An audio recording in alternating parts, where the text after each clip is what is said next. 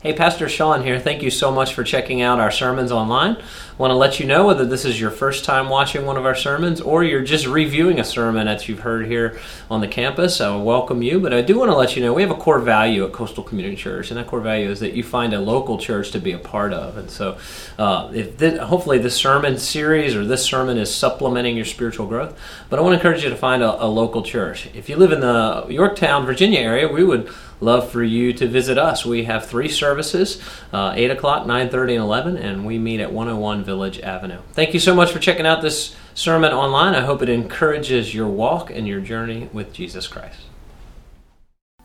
Well, good morning, Coastal Church. Great to see you this morning. Do me a favor, get your Bibles out, and we're going to continue with our series, Above All Christ, and we have been picking our way through Colossians, and we will do that throughout the summer. And so we're finishing the first chapter this morning, if you can believe that. And it's a 4-chapter letter that the Apostle Paul wrote to a local church in the city of Colossae. And so we're finishing up the first one. And this morning is really geared towards believers. And so if you're this morning, you're investigating Christ, I'm kind of preaching at them this morning. And if you're new to Christ, I want to encourage you that you have a place in the church body. That's what the Bible calls the church. It's the body of Christ. You have a place to serve. There's a place for you to use your gifts and your talents and your passions to link arms with other believers for the cause of Christ.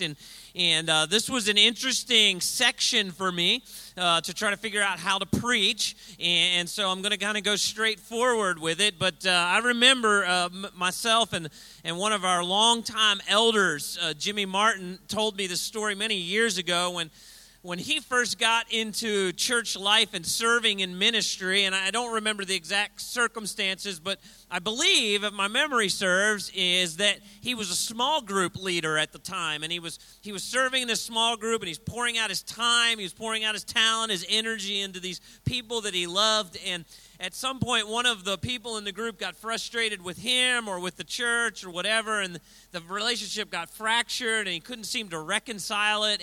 And I believe, again, if my memory serves right, this person ended up leaving the church. And so he went to the senior pastor at the time that wasn't me, and he's pouring out his heart and his disappointment. I mean, he was brokenhearted that this person had left the church and hoping that his pastor would give him great words of wisdom.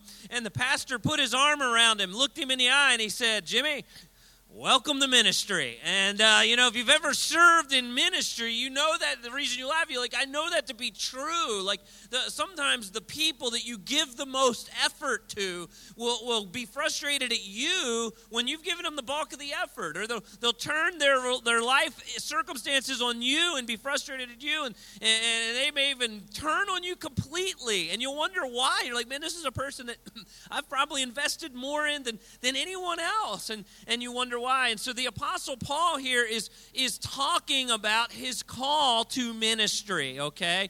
And now, here's the danger in this. A lot of you are going to think, well, Pastor Sean this morning is preaching to a select few. He's preaching to those who are called to vocational ministry. And that couldn't be further from the truth. At the root word of the word ministry is the word serve or serving or service, okay? And we looked at a couple weeks ago how the Apostle Paul painted the picture that the church is the body of Christ. And so if you're here this morning and you're a Christian, the Bible knows nothing of someone that's a church attender, all right? The Bible only paints the picture of a member of a church body, a local body, the church body. That means you have a part to play. And so let me encourage you, if you're here this morning and this is your home church and you're not serving anywhere, to find a place of ministry. And Bethany's sitting on the front row. She'll just stay here after the service. If you want to serve somewhere, you come talk to her, okay? That's her job at Coastal, and she is passionate about helping every person that calls this church a home church a place to serve on a regular basis. We don't exist as a ministry without our volunteers, thousands and thousands of hours of volunteers. I can't tell you how many times we do a baptism, and one of the things that when we do a baptism at Coastal where someone's professing Jesus as Lord and Savior, and we always tell the person being baptized, hey, you can ask whoever you want to baptize you. We don't think the Bible teaches it has to be a pastor that does the baptism. And so often it's a person that ministered to them, that met them at the door, that served them and their children. And the impact that a person's ministry has in the local church is incredible. And so much of my outline this morning, I'm just going to kind of say this off the top of my head as I was trying to wrestling with this text, man, how do I preach this, was really taken from John MacArthur's commentary on Colossians. So if you're ever reading that, you go, oh man, this sounds familiar. It's because I borrowed it, okay? So here we go. All right, let's just jump in. The first thing that Paul, this week's passage actually goes back a little bit into last week where we looked at Christ being reconciling us with his blood and with his broken body back to our Creator, his Heavenly Father. So Paul in verses 20 to 23 is kind of spelling out the gospel and how we're saved from the penalty of our sin by the person and work of Christ. And then Paul says in verse 23, he says, I became a minister. I, Paul, became a minister or a servant of this gospel. And what I want to point out this morning, first of all, is it is God that calls to ministry. When you become a Christian, God calls us to serve others in the ministry of the local church. Now, to understand the call of the Apostle Paul, we actually have to go to Acts 9. I'm not going to have you turn there this morning, but I want to pull a couple points out of Acts chapter 9. And hopefully you know the story of the Apostle Paul. His name originally was Saul. He was a persecutor of the church. He was Jewish. He saw the church as a divergent sect of true worship of Yahweh, and God had to stop him in his tracks and open his eyes to the truth of the ministry and the gospel of Jesus Christ. And so he's on this road being commissioned by the Jewish leaders called the Damascus Road. He's going to a city called Damascus, and he's going there to find Christians and to persecute them, separating families, putting people in prison. And in the middle of that, Jesus interrupts him essentially, right? Blinds him for a season and tells him, hey, listen, I am now sending you. And he gave the Apostle Paul a very unique ministry of taking the gospel message to the Gentiles. And this is he often refers to this in his letters as the mystery of what God is doing, that most of the Jewish people thought, man, this whole worship of Yahweh was their thing. And Paul is now saying, no, it's a national thing. Every tribe, tongue, and nation will be around the throne of God. And so God is ultimately the source of our call to serve. If you're here, that's why I said this sermon is really for Christians. If you're a Christian this morning, the Holy Spirit lives inside of you. Paul talks about the Holy Spirit giving each of us a spiritual gift. Your gift is not about you. Your gift is for the body of Christ, and God has called you to serve. The second thing we see in Acts chapter 9 in Paul's journey is God affirms our call to serve through others. So if you remember in Acts chapter 9, there was a guy named Ananias that showed up that the Lord appeared to him and said, I want you to take the Apostle Paul and encourage him and work with him. And God often uses our call to serve by others affirming it. So if you're here this morning and you think you have a particular gift or a particular area to serve, I would encourage you to ask godly counsel around you that is not your mom, okay?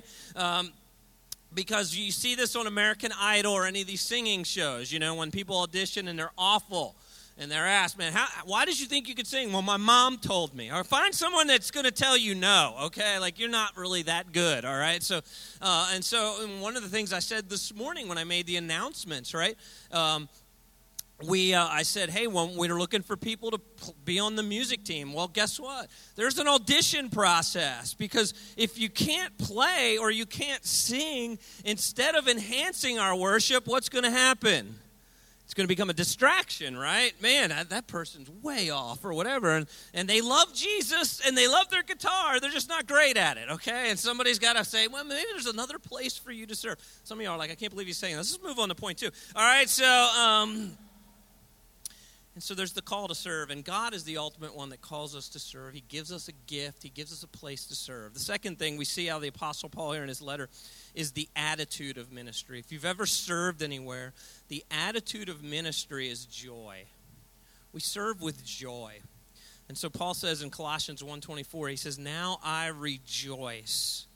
Now I rejoice. Now listen, as we unpack this letter this morning, you're going to see that Paul suffered for the cause of the gospel. Difficult ministry. I'll tell you, one of the things that prepping this letter of Colossians has awakened my eyes to, and I knew this, but as I've given extra attention to it this summer, is just how difficult the Apostle Paul's ministry was and how much he gave up for the service of the local church, how much he believed in the local church. Yet, every time he talks about his call to ministry, he talks about joy, man. I do it with joy. Now, joy is not the same as happiness, okay? Although I think there's some personal fulfillment in ministry, but I think a lot of times Christians, we serve in an area for a while and we lose our joy. And we get burned out. And I've done this. I've served without joy for seasons in my ministry. And I've been doing it a long time as a senior pastor. And a couple things I've noticed in my own life when I'm serving without joy. There's usually one of two things going on. Number one, I've potentially lost my focus on Christ. I have stopped in my behind the scenes in my own life, really on a regular daily basis, feasting on Christ, him being my worship, him capturing my heart, me taking time to carve out time to be in the Word and to be in prayer. And I tell you, the older I get, the more prayer is just such a refreshing tool for my soul, you know. And I've learned that prayer is not so much about the people I'm praying for as it is just for me to offer up the burdens that I have and the burdens of the people before the Lord and let him take care of others. And when I'm not Sabbathing and when I'm not feasting on Christ, suddenly my serving and my ministry loses its joy. That's number one. The other thing I've noticed in my own life when I lose my joy is if I really am honest, I'll sit back and say, you know what, I'm serving with a sense of self-centeredness. I'm worried about me. If I'm really honest, self-centeredness is this idea that I somehow think that I deserve better than the way I'm being treated. Or I deserve some form of recognition, right? When you lose joy, it's because, man, I'm serving this person or these people and nobody's noticing, right? The cards have stopped, the phone calls of Thanksgiving. There's some kind of something that goes on, right? And no one thanks you, right? And when that happens, suddenly my joy is zapped. And when my joy is taken away, it's usually because I'm worried about me, as opposed to worrying about the kingdom and Christ being lifted up in the hearts of others. And so if you're serving, I want to encourage you, and I'm going to finish this morning with how we kind of have an eternal perspective when it comes to serving God by serving others. And so Paul, even though he's suffering for the gospel, he serves with joy. The third thing I want you to see this morning is when you serve in ministry, there will be difficulty. All right, don't let anyone tell you differently. When you serve, there will be difficulty and even the word suffering. The Apostle Paul says this in Colossians 1:24. He says, "Now I rejoice in my sufferings for your sake and in my flesh." Now, by the way, let me pause here before I read this next passage. All right, everybody look at me. Let me see your pretty little eyes, okay? This is one of the most difficult sentences in all of the New Testament to translate, all right? I have read it and reread it and gulped as I read it. I'm going to gulp as I read it out loud, okay? So here we go. All right, "Now I rejoice in my sufferings for your sake, and in my flesh I am filling up what is lacking in Christ's afflictions for the sake of his body, that is the church." Anybody else here gulp at that? Okay, I'm gulping, all right? Like, what in the world does that mean? All right, so let me just say this. This is a difficult verse, tough one to translate. There's several words in the original language here, in the Greek language, that aren't used anywhere in the Bible, so it's very difficult for even to get other biblical nuances of these words. And one of the things I love, for those of you who love biblical scholarship, one of the things I love about difficult passages in the Bible is that it actually affirms for me that it's a God-written book and not a man-written book. Because if it was a man-written book with a man-made theology, if I was writing it, what would I do? I'd take out all the difficult verses, right? I'd make sure it was always easy to understand. And so for me, this encourages my heart that there's times to wrestle with the Word of God. Okay, and there's a couple things that make this passage difficult, okay? It's the word filling up. The word filling up where Paul says, "And in my flesh I'm filling up what is lacking," not used anywhere else in the Bible. So we don't exactly know the nuance of the word, all right? And the other thing that we have to look back, and so we let, one of the phrases I use when we come to difficult passages, passages. We let the clear passages of Scripture help us interpret unclear passages of Scripture. So what is clear in Scripture? Well, we know that there is no deficiency in the work of Christ to save man from their sin, all right? We just saw that in verses 20 to 23, that it is the body, the broken body of Christ that is sufficient to pay for all the sins of all mankind, all right? And that's Colossians 1:21 to 23 makes that clear. The second thing is the word affliction, where Paul's talking about the affliction, is never actually used to talk about the crucifixion of Christ, all right? So when he's talking about his affliction, he's not talking about some shortcoming in the crucifixion of Christ. He's talking about his own suffering in the ministry. So here's what I think this verse means, all right? I think that it probably means that Paul is saying, and which he says all over the New Testament, that he is suffering for the cause of Christ, and he's doing it in such a way as to protect this infant church. All right, so here's this new church. The church is probably, the church in general is probably less than 30 years old, as churches are being planted around Asia Minor. And I think he understands that God had a unique call in his life to suffer in a way that protected this church in its infancy. The same way you would do as a parent, would do whatever you needed to do to protect your baby child, right? And so I think he knew, man, I'm kind of taking one for the team, if you will, in order for the church to thrive and grow. And so I also think he's teaching us, man, following Christ and serving is never going to be easy. And I want to encourage you this morning, because I think that one of the false teachings that's been birthed out of American culture especially is this idea that if you follow Christ, it's always going to be easy. And I think we take a lot of passages of Scripture that definitely tell us about blessing, and we import it into the here and now, when oftentimes I think we're supposed to be looking to that as eternal reward. And I always say we live in the now and the not yet of the kingdom, right? So is the kingdom now? Yes. Is the kingdom not yet? Yes. So which is it, right, that's happening to us right now? We don't always know. We don't always know. And so I think we need to expect as Christians to prepare that even when we serve, there's going to be suffering, right? And suffering's important. Why? Well, first of all, it brings us closer to Christ. And if you go through a difficult time, I don't know about you, but when I'm going through a difficult time, and I lean more heavily into Christ. I lean more heavily into my spiritual disciplines. I feast more regularly. Man, I really need Christ when I'm suffering. The second thing, suffering assures us that we belong to Christ. Jesus told us that in John 15. He said, if the world hated me, well, guess what? Of course it's going to hate you. It makes us, as sure as we belong to Christ. Suffering brings eternal reward.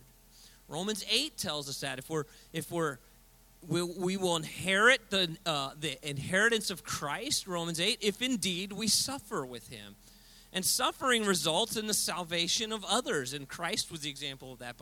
Jesus said, "If I be lifted up, man, I will draw all men to myself." And so, man, when we're going through difficult times, we can also be excited that God can use our suffering and our difficulty for the gospel to go forward. And so, we can expect challenges when we minister. All right, we can expect to go through difficult times when we minister. Number four, I think Paul gives us the scope of ministry. What in the world is, what should we be thinking about in regards to how big or how many people we can touch? In Colossians 1, verse 25, Paul says, of which I became a minister according to, and I want you to hear this word, the stewardship from God that was given to me for you to make the word of God more fully known. Notice that he sees his ministry as a stewardship from the Lord.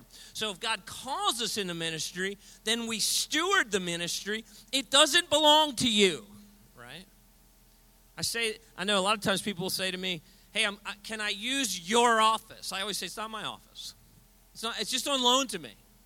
It's just on loan to me. I'm a steward of the ministry that God has given me." You're a steward of the ministry that God has given you.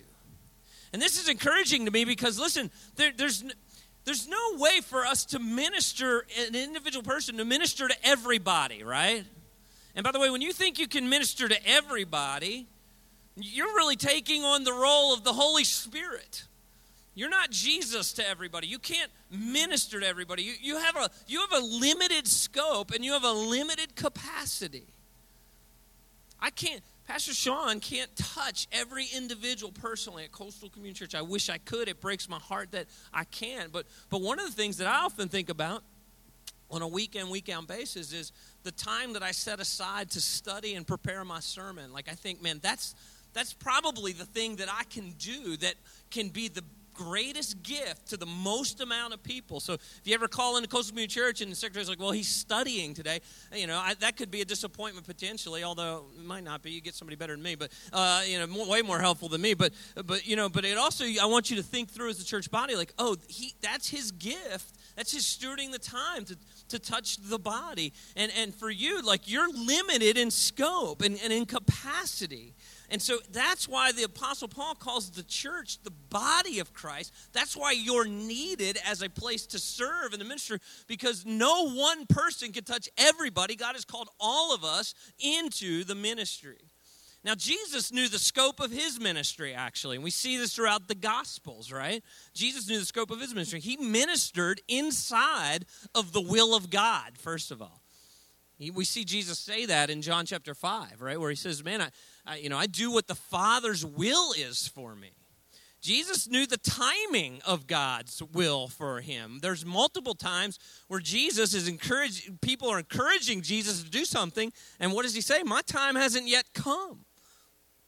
And Jesus knew the objective of his ministry in Matthew chapter 5. Right? Jesus says he spent the bulk of his ministry to the house of Israel, the people of Israel. He didn't go to the Gentiles. He didn't go to all the nations. He raised up the apostles, the disciples to do that. And in particular, he raised up the Apostle Paul. He knew the scope of his ministry. Jesus also focused on the kingdom of God. Listen, Christians, I want to encourage you. If you're here this morning, our greatest gift to the world around us is the heralding of the gospel of Jesus Christ. Your greatest gift to the people around you is to give everybody in your sphere of influence the opportunity to hear the gospel, to connect to their Creator through the person and the work of Jesus Christ. I see way too many Christians getting all spun up on Facebook about politics. For me, listen, I have strong opinions about politics, but man, I am not expending my chips on Facebook with people making personal withdrawals about the next president. I'd far rather do it about the gospel of Jesus Christ. That's where I will make my withdrawals. We don't see Jesus calling out politics or calling out justice initiatives. He's just talking to people about how to connect to their Creator through him. And I think as Christians, we need to recapture that a little bit and be excited about the gospel, because that is really the scope of our ministry, is the kingdom of God. The third thing we see in Jesus' ministry and his scope is he poured out his life for a select few, right? Now, listen, he ministered to the masses, but I'll tell you what, every time the masses got really large, he would say something really radical. And then half of them would leave, right? He never was concerned about the masses. He poured himself out to a select few. We know he had 12 disciples that he emptied himself in. But even inside the 12 disciples, what did Jesus do? Peter, James, and John, right? He had three that he really ministered to and he poured himself into. And one of the things, when Pastor Andrew came on staff a few years ago, He encouraged all of us on staff to each year be emptying ourselves into three people. He said everybody should have three people that they're pouring themselves into the way Christ did. And I want to encourage you, if you're here this morning, you're a believer, there are three people that you can invest in your life. And it's like, I know a lot of times people get like, man, what does that mean? Like, it's super simple. Like, hey, let's get together for coffee every Thursday morning at 6:30 a.m. and we're going to do a book together, we'll go through Colossians, we'll take the sermon notes and small group questions that Coastal provides, and we'll hang out with three people and get to know them. And it's just kind of, it's relational, and it's you pouring your life into three people. Because you as a Christian have something to give to someone else to mature them and train others in the ministry. And so we're aware of the scope of our ministry. And by the way, I also believe there's seasons of life. This is a side note, right? There's seasons of life to do ministry. My young families, you're here this morning, you're a young family. Listen, when you have children that are young, you know, you're in the what I like to affectionately call the ankle-biter stage. You know, you're in the ankle-biter stage, and, like, that's hard.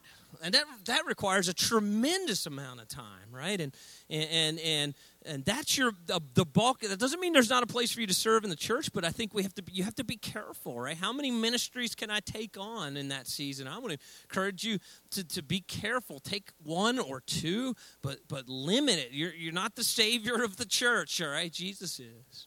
If you're here this morning and you're single, right? You're single. The Apostle Paul we talked about this last year when we went through 1 Corinthians. If you're single, guess what? You have less cares of the world, and you can give more time to ministering inside the church body, right? If you're here this morning, you're a single parent, then you're pulling double duty, right? And so your family is a little bit more of the focus in that season. But if you're here this morning and you're an empty nester, guess what? You have some time on your hands to minister, and God, you know, if God has blessed your finances and your time in such a way that you can give a little more time to serve in the ministry, let me encourage you to do so. Know the scope of your ministry, all right? Number 5, the message of the ministry. The Apostle Paul gives us the message of the ministry. Paul says this in verse 26. He says, the mystery hidden for ages and generations, but now revealed to his saints. To them, God chose to make known how great among the Gentiles are the riches of the glory of this mystery, which is Christ in you, the hope of glory. Now, let me start here with the word mystery, all right? The word mystery. I want you to know this. God doesn't tell us everything, right? I hope you know that. For those of you who are deep thinkers, and I know there's a bunch of you in this room this morning, and you love to think about the Scriptures, and so Paul here, I think, is talking specifically. He uses this phrase throughout the New Testament: the mystery of the grafting in of the Gentiles to this new covenant thing that God is doing, where the church houses both Jews and Gentiles together, and this was a new thing to Jewish believers, to be sure. But I also think it's great to pause and go, you know what? God doesn't tell us everything. There's some things that you can't get your head around. And you have to be okay with that, because if you could get your head around it, then I think God would cease to be God, right? If I knew everything there was to know about God. Deuteronomy 29:29 says this. It says, the secret things belong to the Lord our God, but the things that are revealed belong to us and to our children forever, that we may do all the words of his law. God has given us enough to know him, okay? God has given us enough to know how to be saved from our sin. God has given us enough to know how to build a life, how to build a healthy church, how to build healthy families, how to build a healthy society. But there are mysteries, and there are mysteries that I can't get my head around, okay? I still cannot get my head around the doctrine of the Trinity, right? I fully recognize that the Scriptures teach that God is one, and yet he's revealed himself in three persons, Father, Son, and Holy Spirit. I can read the Scriptures to understand that each of these three persons seem to have some distinct responsibilities, yet they're still one. And there are times where people come to me and like, man, help me understand that. I'm like, I don't understand it. It's mysterious to me. It's clear to me in Scripture, but it's mysterious to me, right? The doctrine of election. Let's get, like, people get real uncomfortable, right? That I think the Scriptures teach that before the foundations of the world, God chose who he was going to save, and he saves them. Yet, at the same time, all of humanity has a responsibility to respond to the gospel. These seem to be competing truths. I can't get my head around it, but they're both taught in Scripture. And I know my job and our job as a church is to take the gospel to the ends of the earth, and whoever God has chosen will respond to the gospel. That's what I know. How all the mystery of that works itself out, I don't know. There are things that inside the mind of God that I don't know. And I'm okay with that. Because he's God and I'm not. And that should make you happy, by the way, all right? It makes my wife happy. I know that. And so there's mysteries, and we don't have to get all hung up on the things that we don't know. Man, I have a hard enough time responding to the things that I do know. And what I do know is the gospel. And what is the gospel? Paul says, man, the gospel is Jesus in you. What does it mean? to know God. It's to have Jesus in you. The message of the gospel is not that God is a distant God. The message of the gospel is not that God is only working with one nation, the Jewish people in this particular instance. The message of the gospel is not that God is working with just one gender, that one gender is better than another gender. That's not the message of the gospel. The message of the gospel is every single human being has the same obligation and the same opportunity to repent of their sins and bow a knee to the lordship of Jesus Christ. And when we do that, Jesus, through the power of the Holy Spirit, takes up residence inside of us. And so Jesus is in you. Every person has this opportunity. Isn't that great news? Christ in you. In fact, Jesus said it quite shockingly in John chapter 6, right? When he said this in John 6:53, and by the way, this gets back to what I said earlier, where Jesus, when the crowds got too big, he'd always say something weird, okay? And here it is. This is weird. He said, "Truly, truly, I say to you, unless you eat my flesh or eat the flesh of the Son of Man and drink his blood, you have no life in you. Whoever feeds on my flesh and drinks my blood has eternal life, and I will raise him up in the last day. For my flesh is true food, my blood is true drink. Whoever feeds on my flesh and drinks my blood abides in me and I in him. As the living Father sent me, and I live because of the Father, so whoever feeds on me, he also will live because of me. This is the bread that came down from heaven, not like the bread the fathers ate and died." He's talking about manna, okay, and died. "Whoever feeds on this bread will live forever." What in the world is Jesus saying, right? I mean, it's being borderline gross, but he's attempting to be shocking so that we understand that to be a Christian, Jesus lives in us. To be a Christian means you are consumed with Jesus. To be a Christian is not that Jesus is a tack on, that we go to church on Sunday morning and we check the religious duty box and now God is somehow happy with you. If you're here this morning and you're a Christian, you're consumed with Christ because he's in you. He touches everything. He touches your marriage. He touches your mouth. He touches your entertainment. He touches your money. He touches everything because he's Jesus in you. And your heart and your mind are consumed with doing things the way Jesus has us to do them. Why? Because we worship him. Because he's in us. He's all in all. And Paul says it's Jesus in you. And then he says the hope of glory. The hope of eternity. And so when we do ministry, in the context of this section, Paul's like, I do ministry with the hope of promoting the message of the gospel of Jesus Christ. That he died for our sins, he lives in us, and he grants eternal life. And so all of our ministry, and I talked about this a couple weeks ago, that even when we do justice ministries, even when we feed the hungry and we take maybe a humanitarian missions trip, which we do. I know we sent a team to Jordan, which we highlighted. It was a medical team. We did medicine, but we did medicine with the purpose of introducing people to Christ. It's never the justice ministry as an end to itself. It is always for the purpose that people, we give out bread at Coastal Community Church the third Saturday of every month with the hope of, man, we want to build a relationship with you so that you'll know the bread of life. If we ever detach the end of that, we should stop doing the justice ministry. I know that's an extreme statement, but it's true. Because otherwise, we're just sending people with full bellies to eternity without Christ. We don't want to do that. We want to make sure it's the hope of Christ in you, the hope of glory. Number 6, the goal of ministry is spiritual maturity. The goal of ministry is spiritual maturity. Him we proclaim, warning everyone and teaching everyone with all wisdom, that we may present everyone mature in Christ. The goal of Paul's ministry was maturity in Christ. Our goal as a church is to make disciples. We at Coastal Community Church, we say our vision, what we're here, why we exist, is to develop authentic followers of Jesus Christ. That's why we exist. We try to filter everything we do through that lens. Are we maturing people in Christ? Are we introducing them to the gospel, and are we maturing them? And Paul says, how do we do this? We use the wisdom that God has given us to both teach and admonish teach and admonish. Teaching is a positive thing, and admonishing is kind of the negative side. And by the way, we use both of those in our parenting, right? There's times where maybe your children do something wrong, and instead of admonishing them, you sit them down and use an opportunity to display grace, but to teach them. There's other times where, man, there has to be some negative consequences. They understand, man, I'm admonishing you at this moment. We do the same thing when we mature anyone around us. There's a moment for, and this is where wisdom comes in. This is a moment to teach, or this is a moment to admonish. And we have to know, and through wisdom we should know that, right? And so Paul says, my goal is to mature people through teaching and admonishing. And finally, Paul says this, right? The final thing this morning is perseverance in ministry. I want you to see this, Colossians 1:29. If you're here this morning, there's an area you're serving in at Coastal, and you're weary. Okay?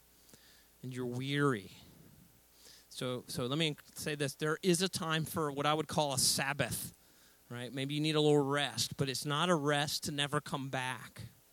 And when you come back, okay, I want to encourage you that it is hard work. And Paul says that. He says in Colossians 1:29, for this I toil, struggling with all his energy that he powerfully works within me.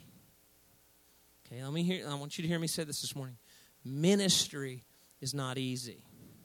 There's some of you in this room that are thinking about vocational ministry, all right? Man, if that's you, I want to encourage you. Vocational ministry is probably one of the toughest things you'll ever do because it requires, it's mental, it's emotional, it's spiritual, and it's physical. It's all of those. My parents, I told you last weekend, I went up to my parents' 50th wedding anniversary, and me and my siblings, each one around the room, said something nice to my parents. And I said to my parents, my parents are incredibly hardworking people. I said, you guys are some of the hardest working people I've ever met. I mean, they work and work and work. I said, so through that, you encouraged me to stay in school and find a place of employment that you only work one day a week. So I'd like to thank you for that encouragement.